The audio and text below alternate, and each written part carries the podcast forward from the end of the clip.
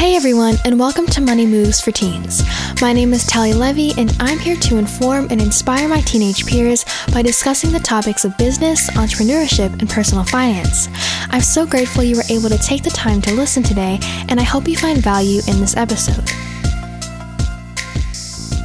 There is one main question you must ask yourself before starting a business. It seems so simple, but many don't even stop to consider it. That question is why? Why do you want to start your business? What's the reason behind what you do? Today, I'll be talking about four significant reasons your business must have a why. Lots of people will look at successful entrepreneurs and their perceived lifestyle and declare they want that for themselves. They want to start their own businesses. While I and many others would support that, you should not start a business just to say you started one. Chasing the money or this lifestyle you see can't be your sole motivation. Sure, it can be one element, but it shouldn't be the main one. It won't take you very far for a variety of factors. That's the reason creating a why for your business should be one of the first, if not the first factor to consider when starting. Your why is an integral part of your brand, and it should serve a greater purpose. People hear your vision first, they see the product second. That's why it's super important to establish from the start. And that concept of starting with a why comes from someone named Simon Sinek who created the Golden Circle. I can link his TED Talk in the description, and now let's get into the four benefits that stem from integrating a why into your business. First, creating a why will set you apart from competition. This is how you'll stand out. Here's the running example we'll use throughout the rest of this episode. Let's say you and your friend both sell notebooks. Your products look similar, your branding looks similar, and you both set the same prices. Though this is your friend, if someone were to come up to you guys side by side, you need something that helps you stand out. A way for that potential customer to choose you over your friend's business. The way that happens is with a why. What if you stated, My company believes in contributing to a healthy environment, so all the paper we use is sustainably sourced? Or, my company's mission is to provide children in third world countries with school supplies, so for every notebook you buy, one is donated to a child in need. Now, how do you think that may influence the decision of your potential customer? If they align with your mission, if it resonates with them enough, they will most likely choose you over the next business, all because of that why.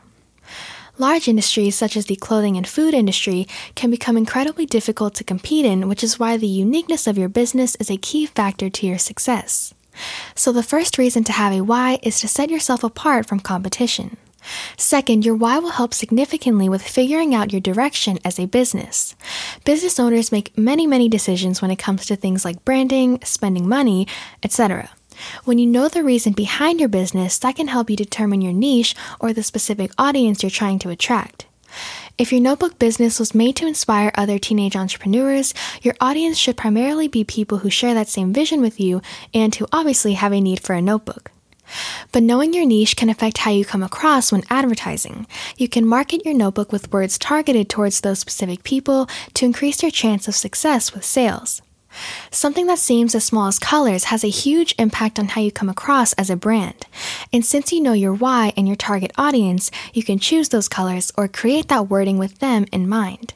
It will answer a lot of those next step questions and it should help you make narrowed down and strategic decisions.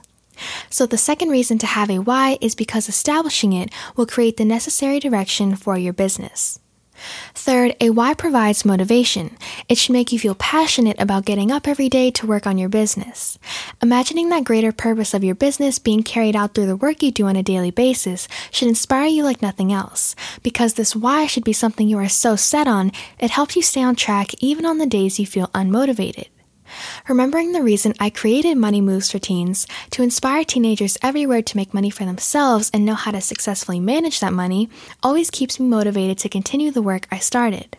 And that's exactly the point. It should add the spark to what you do and keep you inspired. So, the third reason to have a why is because it provides motivation. And finally, fourth, a why can possibly generate more sales for you. As I talked about earlier, people who now align with your business mission are excited about your product even more, which may lead to more purchases. Even if they didn't need the product in the first place, the why might have been all they needed to make their purchase because they believe in it so much, just like you. Also, it can drive more sales based on the first point I talked about, you being set apart from competition. This is a simple cause and effect. If the person chooses to purchase from your notebook business over your friends, that landed you another sale. So, the driving more sales aspect comes from customers wanting to support you solely because of your mission and from you setting yourself apart so that the customer will select you over another business in your industry. So, the fourth reason to have a why is because it can drive more sales for you. Now that I've covered the four reasons, I want to end with the disclaimer that whatever why, whatever mission you feel passionate about adding to your business should always be genuine. While having one creates all the benefits I talked about today, that doesn't mean you should come up with anything. Of course, you can search Google for ideas and research the mission you're looking to support, but it should always be true to what you believe. Because people can tell, they can see what is genuine and what is not. So try to avoid the latter and come up with a why that you love and believe in fully. In conclusion, creating a why for your business can make such a positive impact, and it is definitely a step in the right direction when starting on your entrepreneurial path. That concludes another episode of Money Moves for Teens. Thank you for tuning in today, and remember to thank yourself for creating the space to learn something new.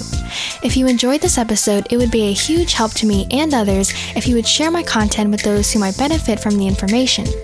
You're always welcome to leave a rating and review, and if you have any questions or would like to follow me on other media, you can visit my website, moneymovesforteens.com.